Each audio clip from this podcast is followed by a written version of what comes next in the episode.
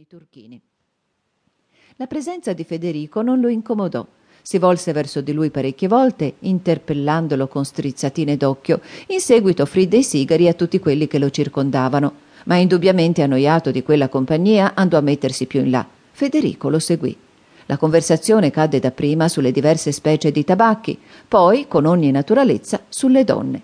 Il signore dalle scarpe rosse diede al giovane dei consigli. Esponeva delle teorie, narrava degli aneddoti, citava se stesso a esempio, tutto dicendo in tono paterno, con una divertente ingenuità di corruzione. Era repubblicano, aveva viaggiato, conosceva l'interno dei teatri, dei ristoranti, dei giornali e tutti gli artisti celebri che chiamava familiarmente coi nomi di battesimo.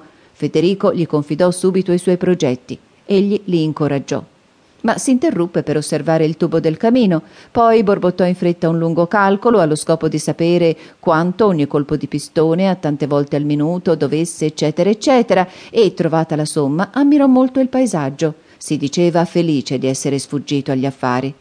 Federico provava un certo rispetto per lui e non seppe resistere alla voglia di sapere il suo nome.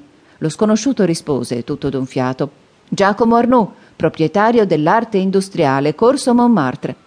Un domestico con un gallone d'oro sul berretto venne a dirgli Se il signore volesse scendere, la signorina piange. Scomparve. L'arte industriale era un'istituzione ibrida che comprendeva un giornale di pittura e un magazzino di quadri.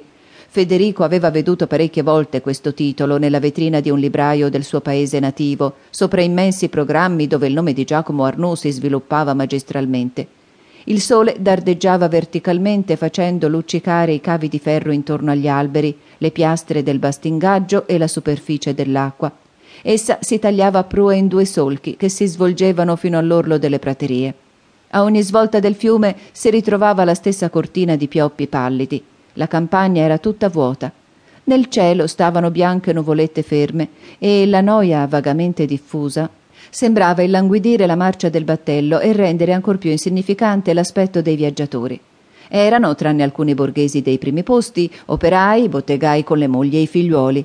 Poiché allora c'era l'abitudine in viaggio di vestirsi sordidamente, portavano quasi tutti vecchie calotte greche o cappelli stinti, corti abiti neri, logorati dallo sfregamento dello scrittoio, o vestiti aprenti la capsula dei loro bottoni per aver troppo servito nel magazzino. Alcuni panciotti a scialle, qua e là, lasciavano vedere una camicia di calicò macchiata di caffè. Spille di similoro pungevano cravatte a brandelli. Dei sottopiedi cuciti trattenevano scarpette di cimossa. Due o tre furboni che tenevano in mano dei bambù dal gancio di cuoio lanciavano sguardi obliqui e diversi padri di famiglia aprivano grandi occhi facendosi delle interrogazioni. Conversavano in piedi o rannicchiati sui loro bagagli. Altri dormivano negli angoli. Molti mangiavano. Il ponte era imbrattato da gusci di noce, da mozziconi di sigari, da bucce di pere, da detriti di pizzicheria portata con sé nei cartocci. Tre ebanisti in giacchetta stazionavano davanti alla cantina. Un cencioso suonatore d'arpa si riposava, appoggiandosi sul gomito al suo strumento. Si sentiva a intervalli il rumore del carbon fossile nel forno, uno squillo di voce, una risata, e il capitano sulla passerella camminava da una gru all'altra senza fermarsi. Federico, per raggiungere il suo posto, spinse il cancello dei primi posti e incomodò due cacciatori coi loro cani. Fu come un'apparizione. Ella era seduta a metà del tavolo tutta sola, o almeno egli non distinse alcuno nell'abbagliamento che gli occhi di lei gli mandarono. Mentre passava ella alzò la testa. Egli piegò involontariamente le spalle e quando si fu messo più lontano dalla stessa parte, la guardò. Portava un largo cappello di paglia con dei nastri rosa che palpitavano al vento dietro di lei. Le due bande di capelli neri contornavano la punta delle grandi sopracciglia, scendevano molto in basso e sembravano premere amorosamente l'ovale del volto. La veste di mussolina chiara picchiettata di pisellini si spandeva in pieghe numerose. Ella era intenta a ricamare qualcosa e il naso diritto, il mento, tutta la persona si staccavano sul fondo dell'aria turchina. Poiché ella manteneva la medesima attitudine, egli fece parecchi giri a destra e a sinistra per dissimulare la sua manovra.